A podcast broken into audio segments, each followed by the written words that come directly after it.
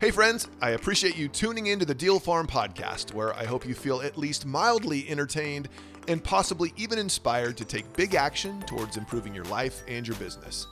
On this episode, Kevin and I talk about a little-known strategy that investors and builders can use to extract massive profits from deals that may not otherwise look like deals.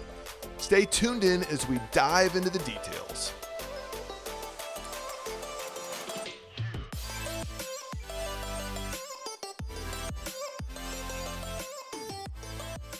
Kevin, what is shaking, my man? It's a Wednesday, and it's a phenomenal day. Could not be better. Couldn't be better? You sure about that? Couldn't be better. Impossible. Man. Man. It's so good I had a V eight for breakfast. Is that what I was going to say? Was it coffee or V eight? It sounds like it, it was, was a V eight. It was both. I had I had two coffees, and I had a big old V eight. I had my vegetable juice for the morning. I'm feeling phenomenal. You know, I couldn't do V eight forever. I mean, I'll, what kid can do V eight? Like, you can't do V eight.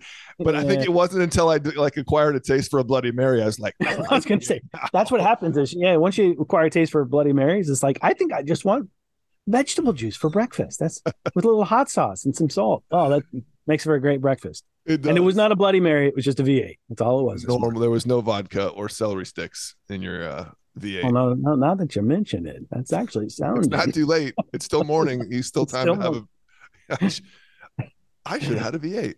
Yeah, I had a V eight. It was phenomenal. It made for a great day. You're you're set then, man. You got your veggies and your caffeine. You're yeah. ready to go. A little jittery. Got some serotonin going on, and it's a beautiful day. That's the other thing. In the morning, the sun is out.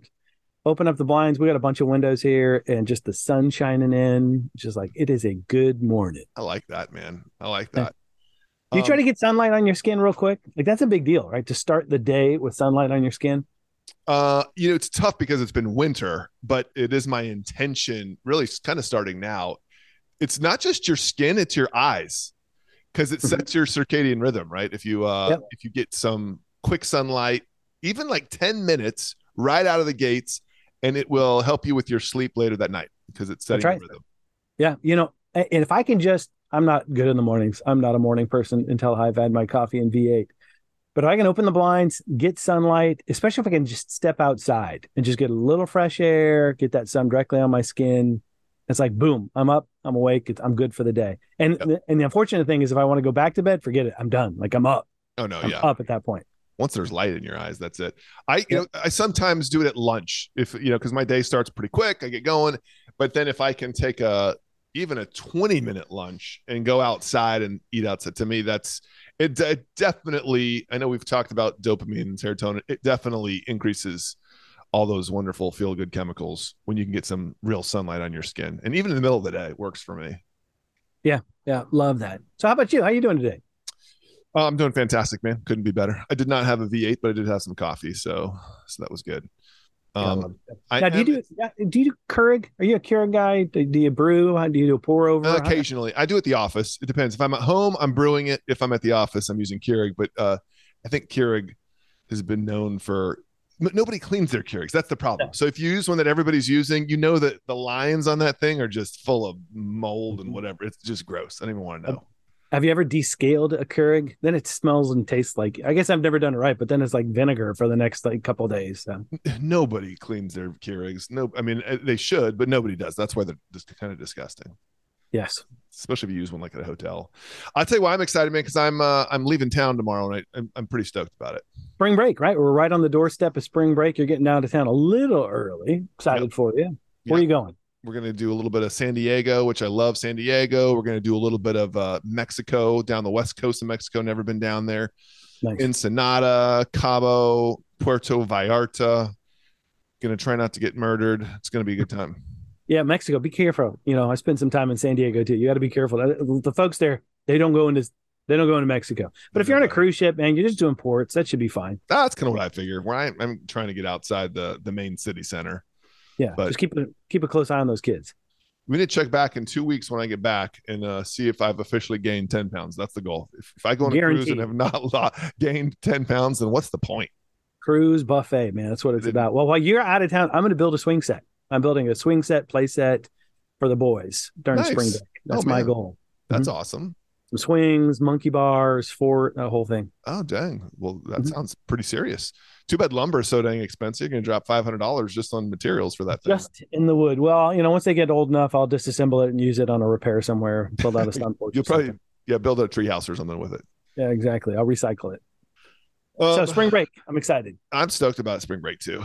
I'm, I, my goal actually on this trip is to do a little reading up on uh, A I, because I feel like you can't, anytime I check any social media, any Twitter, any anything, it's the conversation is A I. And we got to figure out, Kevin, how do we leverage A I toward to the business? There's got to be some There's, interesting, cool ways to do this. There has to be. And I, I just actually typed in Ken Corsini riding a dragon to a sunset. And yeah. it gave me a picture actually just now. I should share this with you. You could. I'd like to see it. Amazing. Yeah. I'm going to share my screen so you can. Uh, let's see this. Yeah. Yeah. Did it actually find a picture of me? I know there's some ridiculous pictures on it. Yeah, there's stuff out there, but it's like it's amazing how this came up with this so quick and easy. Here, can you see this? And it did find me. Let me see this. There you go. I don't see you on it, but I see the dragon. I see the dragon. I see the dragon.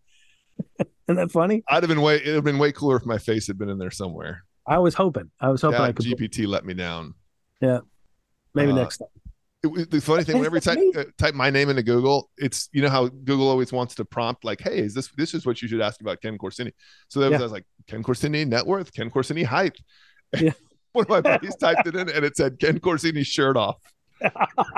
He's like, that's what Google wanted him to see was Ken Corsini yeah. shirt off. I just tell you, there's enough people out there who've asked about that. Apparently, yeah. This is what people are asking about. That's what people want to know. Thank God there's not a picture of Ken Corsini's shirt off on the internet. That would uh, not yet. It would break not until Cabo. Once you get through Cabo, then there might be. Just wait.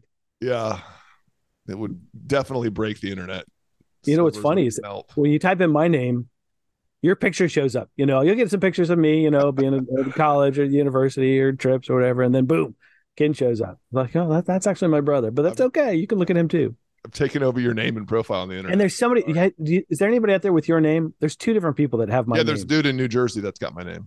Yeah, so their their pictures come up sometimes. Yeah, unfortunately for them, they got to share it with me. Sorry. So how would you use A I for real estate investing? Man, I've seen a handful of guys post some stuff out there. So um, you can just straight up ask uh, information from G P T, not necessarily for content, but just as almost like a search engine research. So I've seen people that have posted searches that they've done like, hey, uh, tell, give me information on the best places to invest for Airbnb that cap rate it. I mean, like really oddly specific questions. And then ChatGPT will spit out like researched information. Yeah. Which is, to me, that's crazy that it's, yeah. it must scour the internet, figure it out, kind of do the research and then spit it out. Yeah. So you could actually find out like what are the best markets for, say, investing. I just typed in how to find off-market properties for investment. It's, it, it's thinking. And check this out. There are several ways to find off-market properties for investment. And it just gave me seven ways to do it.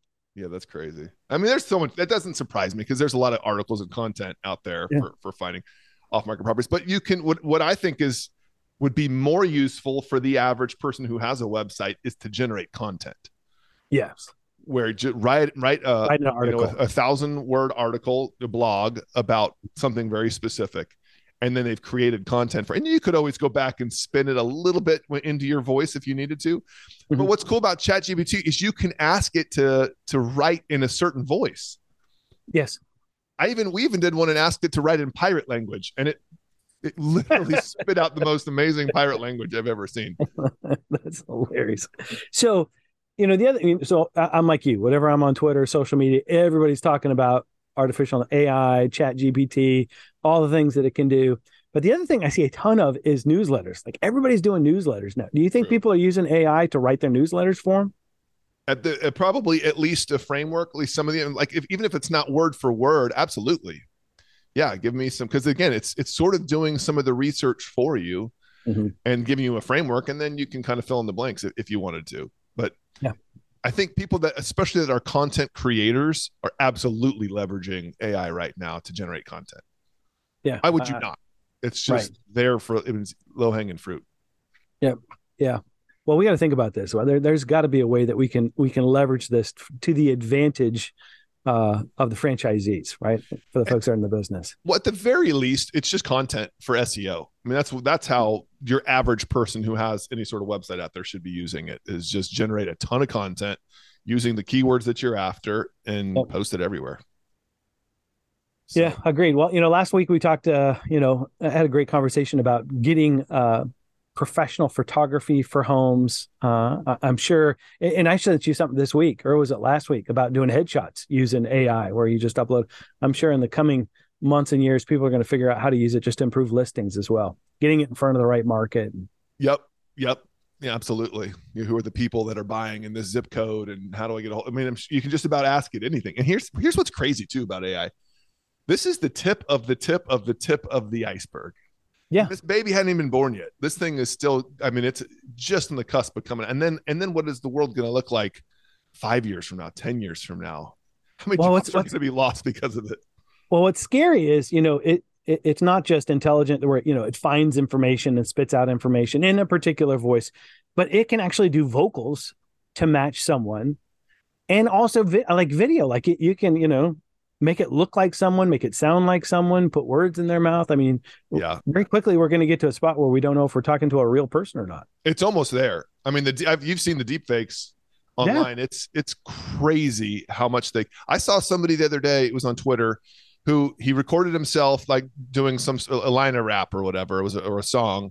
And then he turned around and turned on like the Kanye filter, and it sounded exactly like it had, it had been said by Kanye West. Yeah. So how, well, and, and going forward, how are how are you going to know which artists, if it was even them singing or yeah. making? Well, have you seen the, the deep fakes of like the, the movies where they put like Arnold Schwarzenegger in the in the in the spot of, you know, whoever was actually the real actor? I mean, it's like that really.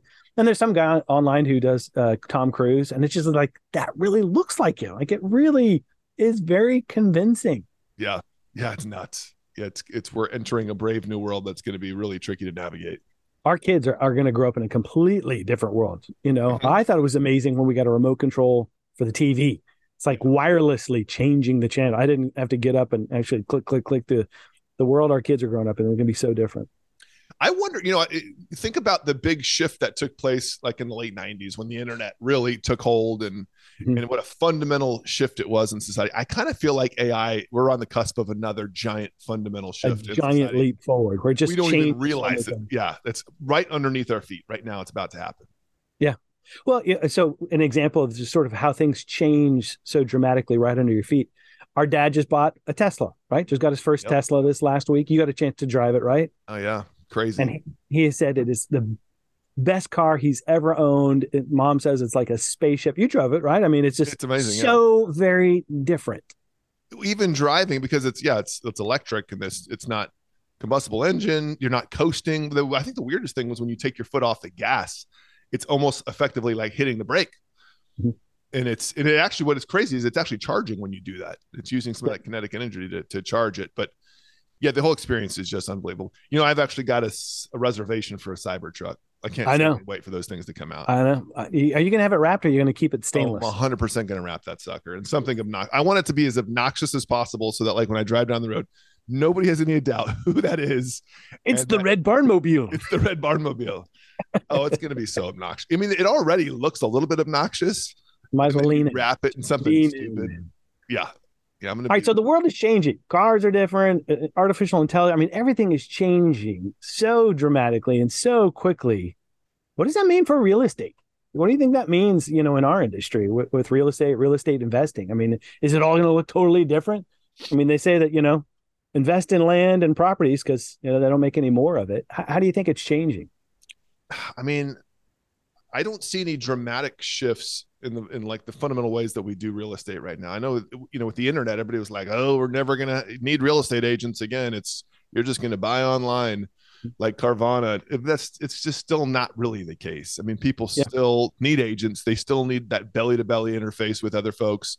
They still want to walk it and see it and touch it and smell it. And I think there it, it is gradually it, commissions are probably over time going to get reduced because of the efficiencies of the internet. But for now, I mean, I don't see any big fundamental shifts because of A I or because of the internet. I mean, I think f- me personally, it still feels like the way we were doing real estate. Obviously, you, you have market cycles, and the market cycle we're in now is very different than it was ten years ago. But the way in which we transact hasn't changed that much, at least in my opinion. Yeah. I mean, you figure people buy homes, they live in homes, they need to sell homes. Off-market properties typically are, are opportunities because life happens, you right. know, whether it's a death or divorce or someone just needs to cash out. And the transactions for real estate and properties primarily are relationship based, right? It's it's who you know, it's building that relationship, and people are people and relationships still matter. And that doesn't seem to be shifting in such dramatic ways as the rest of the world with technology. Yeah. I think what maybe what one of the bigger shifts that we've felt here in the last several years is just the amount of institutional money that's sort of poured into into real estate, where there's so many larger hedge funds that are that have scooped up so much of the real estate that they've edged a lot of other people out. And mm-hmm. they've, you know, their buying criteria is is just way more liberal. They don't they don't, they can make two and three percent return on their money and, and be content versus your average investor, average homeowner, where those numbers don't work. And so They've they've probably played a pretty big role in inventory still being a little bit scarce. Obviously, that and interest rates. Mm-hmm. Um, so I think if we've if I've at least in my tenure in real estate since the last eighteen years, that's I think what I felt in two thousand twelve, thirteen, and fourteen, and then go on, on into today with all the iBuyers. I think that's what I felt has shifted the most in real estate is just competition from larger buyers. And I don't have the statistic in front of me, but the number of uh, the percentage of iBuyers that have, especially in Atlanta, is just mm-hmm. astounding of, mm-hmm. of all the houses sold that are being sold to institutional investors. And it, you know, this is a topic I do actually want to get into. I haven't researched as much as I want to, but there, there is a little bit of an unlevel playing field right now, mm-hmm. not just because they've got institutional money, but they're actually some of the, the debt financing that these institutional buyers are getting is government money at, at rates well below what we as the average consumer can get them at. Wow. It, yeah. And in fact, the A J C here in Atlanta did a, did an article on it here recently. And it was like, really, I didn't, I didn't know this. And I, I feel like it's probably worth a podcast because I feel like the general population should know this. Mm-hmm. You're at, part of the reason home prices are what they are. There's some competition with institutional buyers who are buying houses in your neighborhoods right out from under underneath you using Fannie and Freddie loans at interest rates you can't get. So now they have an unfair advantage. And why are they able to access such a lower rate? Just because the volume they're buying at, or don't know. I mean, yeah, probably, but yeah, they've got you know special deals with these government entities. But I, that's why I want I want I, I want to come back. I want to research and come back and have an entire yeah. topic like a, a, a podcast on this because to me, it's it's important that we be talking about these things. Well, I think the other thing I think a lot of people wonder is what are these institutional? What is their plans? The institutional buyers. What are they? I mean, at some point, are they going to dump all these homes back into the market? Are they going to hold them forever? Are they renting them? Do they just let the houses sit empty? Like what? What is yeah, it? Not rent, that we don't have a crystal ball, but yeah, they rent them. Happen? And it's funny. That's been the same question for the last ten years. What are you going to do with them? And they they rent them and they create some some amount of yield and they have investors that they're you know paying yield on. And then uh, I feel the ones that have gotten out have tra- really traded amongst themselves. So, you know, if you've got a, a big tranche of houses and you, and you decide you want to sell your Atlanta portfolio, then they would sell them to another institutional buyer rather than parting them out and selling them individually, you know, to, to end buyers. Right now, they're just sort of being traded in this institutional realm, not not in the open market.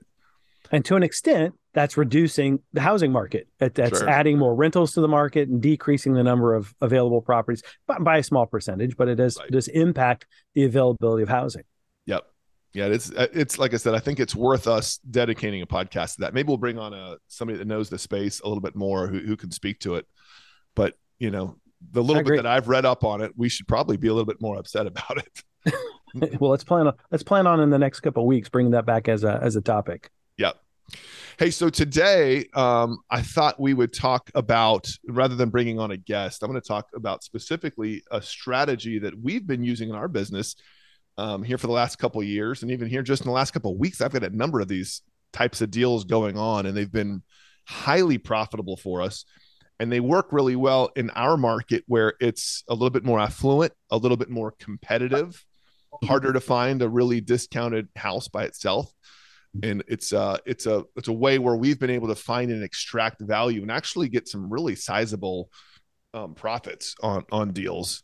Uh, and I don't have a I don't necessarily have a name for it. Like everybody puts a name on their strategy, This is the whatever method. So I did. Well, put a nice if there's name. Not a name, you should create it. Like this is an opportunity, right? You know, slap something on it. All right. Well, we'll let's. I'll I'll kind of walk you through what it is, and then maybe at the end, you and I'll have to come up with a cool. Like name. Everyone knows about the B R R R R method, right? Yeah. So you, you need to have the exactly. Right. Corsini method or something. Well, and we're gonna have Eric Brewer on here in a couple of weeks. That's the Brewer method. You know, doing novations. Yep. Novations, so right? There's, There's lots of different names out there for different strategies. And I don't know of anybody that's really put a lot of content out there to this strategy. But again, it's one that, that we've sort of fallen into and have had a lot of success with over the last several years. And even, like I said, even now in this market where for us, deals are still kind of hard to come by, we've been able to make deals out of deals that maybe the general public doesn't view as a deal. Yeah. Well, and there's a, there's one this week, right? The closing. That's a, that's a pretty awesome thing. Two right? this week, actually two, one that we're, yeah. One that we're flipping this week and another one that we're doing. It, it's usually, it's a, it's a couple step process. So mm-hmm. It sort of depends on what step you're in. So let's, let's dive into it. Yeah. So the gist of, of this model for us is, is w- w- we have the benefit of having a new construction business. So mm-hmm. having a new construction business, being able to build a new construction house for us, you know, has given us, given rise to the need to find lot inventory. And where we are, it's not necessarily easy to find lots either, at least a developed lot. Occasionally you'll find an undeveloped lot here or there, but by and large, it's not easy to come by lots unless you're out there sourcing and developing your own lots. And we've developed entire neighborhoods before. It's not my favorite thing. I, we, what we've found, again, being more of a boutique builder, is that we like sort of the minor subdivisions. And a minor subdivision would be like five houses or less. Mm-hmm. And when you do, when you do less than five houses, at least here in our county, um, being a minor subdivision, you don't have to do all the crazy infrastructure that you would do with a major subdivision. So we've done a major subdivision here before. It's like a twenty house neighborhood, and, and it's, it's time consuming and it's friggin' expensive and it's lots of unknowns and there's lots of cost overruns, but we're talking about curbs, gutters, mm-hmm. detention ponds. I mean, you're dealing with water, you're dealing you're paving the road. It's all, all of that that, you know, can add up into easily get you over a million, even on a small neighborhood, just in development costs. Yikes. And so then you, then it's a, you're talking a lot more money, a lot more time, a lot more unknowns. And we sort of found, you know, let's leave that to the bigger developers. But for us, especially because we live in a slightly more rural area, north of Atlanta, that it's, it's okay. There's lots of, you know, agriculture out here. It's okay to be on a house that maybe has a gravel road. People don't necessarily mind that. Not that it has to be gravel road, but they also don't mind being on a, you know, on a one to two to three acre parcel with a couple other houses on similar sized lots. And especially if you're going to build, you know, a farm style house or a country style house, that's really popular nowadays. And it's popular where we live. And so that's sort of our, our business model on the new construction side is, let's get a one to two to three acre parcel and build a really nice farm style house on it. Mm-hmm. But the trick is, so where do we source the land for that? And we've sourced it a number of different ways. And, and, and you don't necessarily have to be a builder to do this. Let me also emphasize that. You don't have to be a builder. You can always just be, this could be a way of sourcing land for other builders. Mm-hmm. But what we found is a great way to acquire these types of properties and then, and, and, and develop out these handful of lots is to look for houses that have land already. Not necessarily just for parcels of land that are being marketed as land, but houses that just happen to be on land. And so, how much land are you talking? Are you talking like at least ten acres? Or you look? Not necessarily. We're doing one this week that where it was a five acre parcel. And and honestly, we just, we're, we're basically subdividing out one lot to build on. So yeah. It could be that, but sometimes it's a seventeen acre parcel and it's, you know, there's an existing house and, and now you're, you're getting a bunch of two and three acre lots from it. Mm-hmm. So in anywhere in between, but one of the things that we look for is the ability to add value to the existing house as well. So a lot of times you'll find, like, like I said, like an older house sitting on some land, because again, a house built in the seventies or eighties, land was easier to come by. Land wasn't as expensive. So they happened to sit on a, let's call it ten acres. They got an older style house. Mm-hmm. And because of that, they're selling it kind of, this is an older house. We know it's not worth as much, but when they list it or, you know, they perceive the value is they don't realize how much intrinsic intrinsic value is in the land itself, especially if the land was parted out. And yeah. So it's that same analogy as a car. You know, if you've, you've got a car in the junkyard, the car by itself might be worth three hundred bucks. But if you went in there and took all the parts out of the car and sold the parts individually, now it's a two thousand dollar car. Right. It's the same concept with a piece of land and an old house on it. That old house, you know, doesn't isn't attractive to a lot of people. They're like, I don't, I don't want to mess with that house, and they kind of dismiss the fact that there's value in all that additional land that's there. Mm-hmm.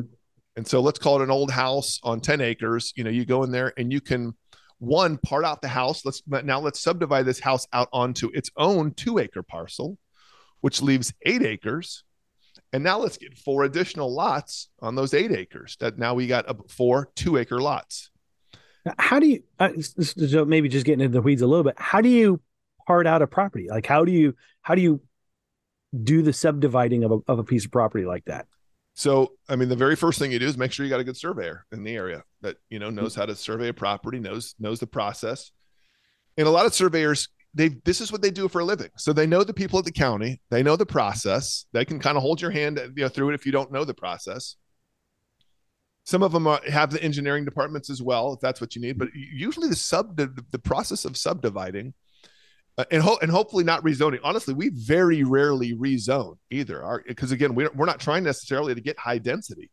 Yeah. Most na- f- folks come in and want to develop a neighborhood. They got to rezone it and get high density because they got to squeeze a bunch of houses in there for the numbers to work.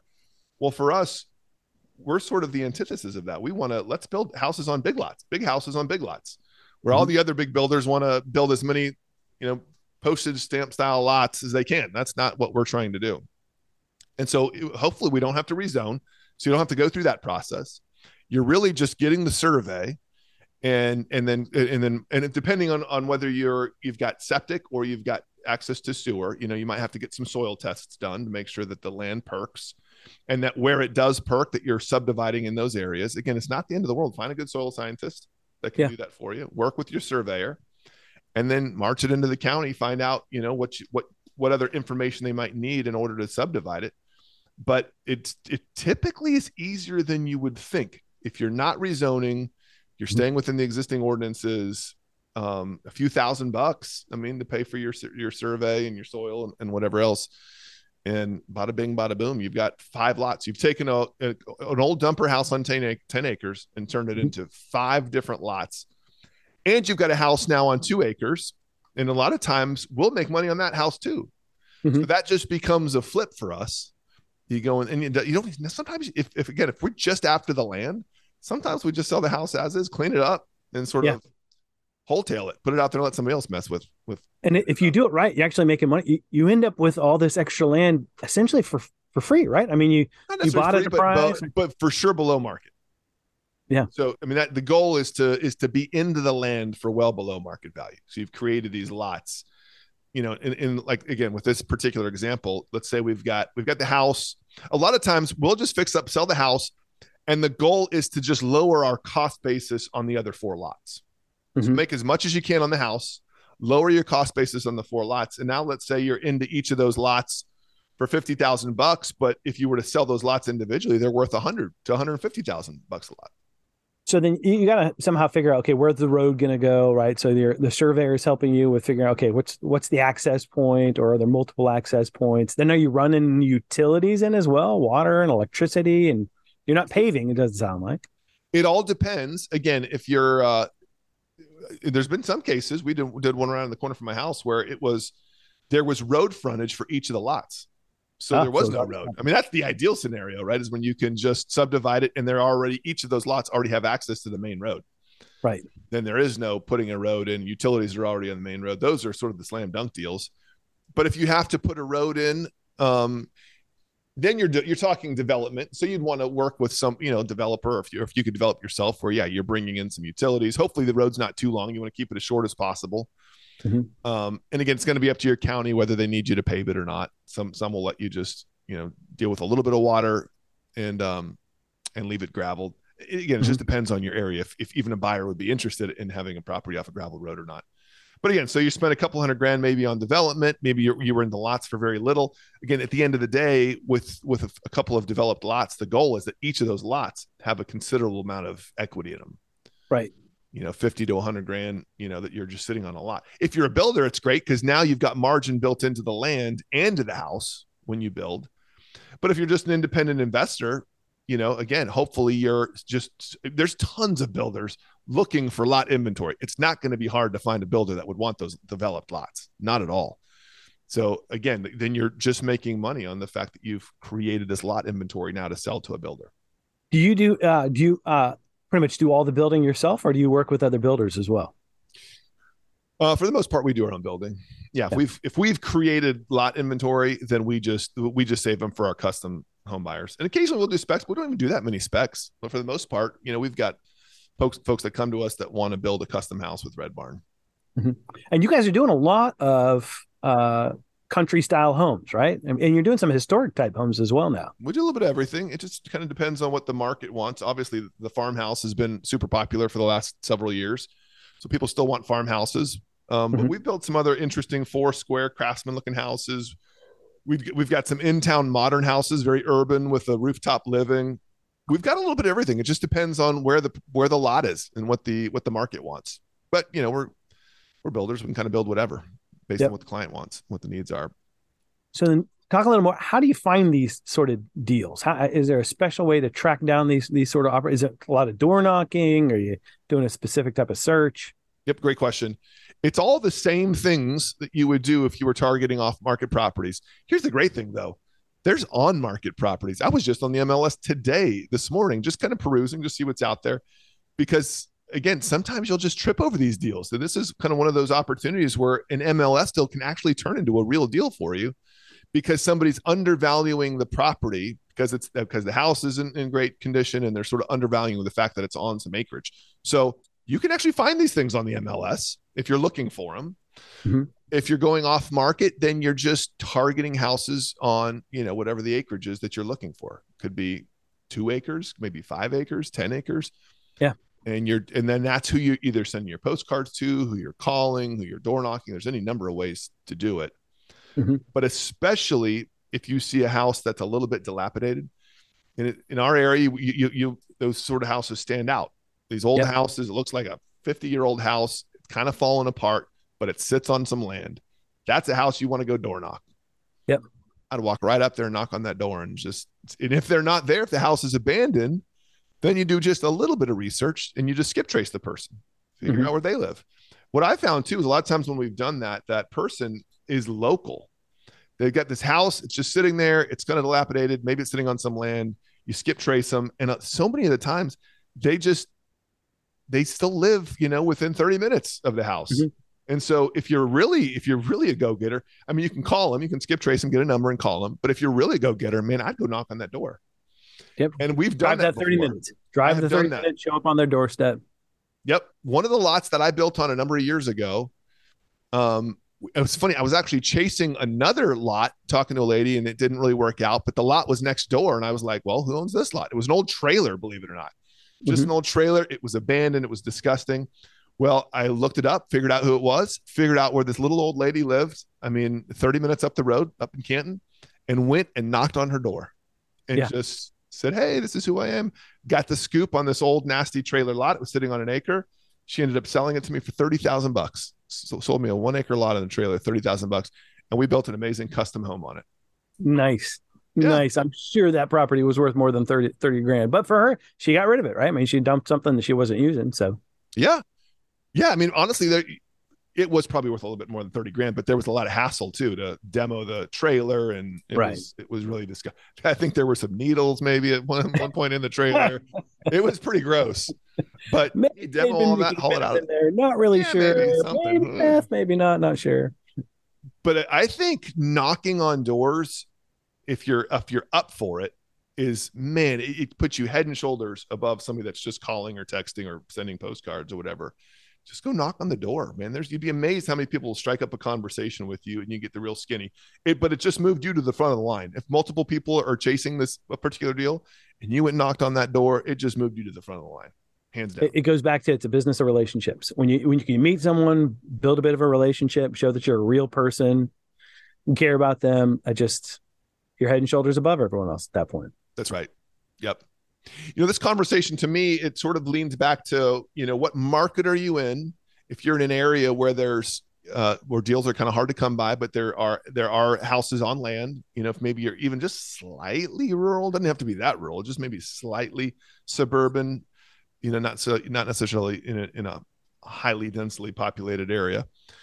To me, it's all about targeting. what houses are you to, what in your area, what houses make sense to target? Mm-hmm. And again, for our business, for our business model, what made sense for us to target, we target lots of different things too, but is houses on land, because we just find there's not as many people playing in that sandbox. Yeah. So it's again, it's well, I'm saying where, where there, there is land availability, you've got some, you know, construction resources to do new construction, and it's still hitting the sweet spot as far as flips. And, you know, even if you have no construction ability, no construction experience, how hard is it to go find a couple builders that would want to buy from you? Yeah. That's not hard. You got builders all over. Figure out who's building, call them up, make some relationships, ask them if they're looking for lots, guarantee that there's a, a handful of builders in any market looking for lots, and then go out there and create the lot inventory for them. Yeah. It's not hard to do. I'm telling you, it's yep. like I said, we've always got a handful of these suckers going at any point in time. Yeah. Two this week. Two this week. Two right now. Yeah. Two deals this week. Yeah, yeah. Very real. That we're working Very cool. Yeah. Very cool. All sorts of different ways, all kinds of different ways you can monetize deals in real estate. So what do you think, Kevin? You come up with a good name for the, uh, for this method? Uh, we got to think about it. So it's, it's land, it's construction, it's subdivide. No, I don't. So I bet, I bet, chat, I bet ChatGPT doesn't want We should ask Chat. Uh, let's get A I to name it. ChatGPT, what would you name this concept? Here we go. Uh, create, uh, creative, uh, creative name label okay. for buying or subdividing land. Come on, ChatGPT. What do you got for us? And building houses. All right, let me. All right, let's see what it says. Create a creative label for subdividing land and building new houses. All right, let's see what it says. ChatGPT typing. Pathway to your dream home, a subdivision of possibilities. It's amazing and horrible at the same time.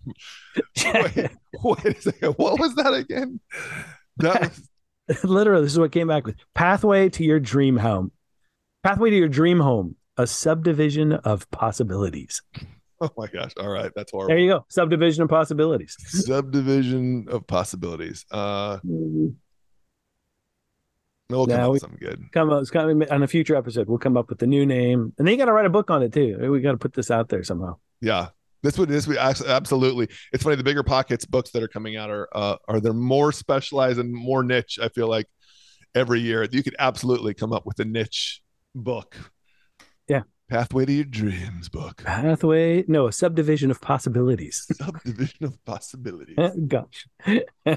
Oh my gosh. I, I guess you could just call it the subdivision method. Yeah, it's, but we got to come up with something better than that, because there's a flip on the front end too. I mean, you're buying a house, you're flipping the house, you're subdividing yeah. property, you're building on it. So we need a nice, good acronym like BRRRR. Yeah, like BRRRR. BRRRR. That's a good acronym. Yeah. All right. Well, good, good assignment for the week. Yeah, yeah. Come up. While you're out on the cruise, as you, you're floating through uh, through the Mexican ports, you got to come up with a good name. That's a good thought. Couple margaritas, some time with ChatGPT. I'm sure we'll come up with something good. Absolutely, yeah. All right, man. Uh, well, I'm probably not going to talk to you next week because I'm going to be in Cabo. Have a great today. time. I hope you have yeah. an absolutely phenomenal time. Actually, I'll talk to you on Friday. We, we got we, oh, yeah. we're we signing up a new franchisee on Friday. Friday. Yeah, so we'll yeah. see. You're gonna do that from San Diego. You're gonna do it from the zoo or SeaWorld. You're gonna It'll either be SeaWorld or the zoo. Yeah, either one. We'll see. You might have Shamu in the background while we sign. Awesome. Yeah, we got we got somebody joining us on Friday, so we'll do a big signing day from San Diego at the yep. zoo. It'll be good times. All right, man. We'll catch up with you when I get back. Have a great spring break. Enjoy your trip. Good luck with your playhouse. Uh, I will have fun. All right, see you, man. See you. Friends, thanks so much for making it all the way to the end of today's podcast.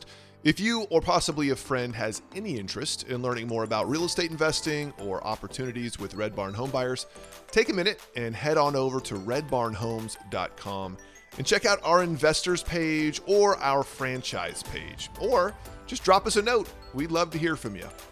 Can't wait to see you on the next episode of The Deal Farm.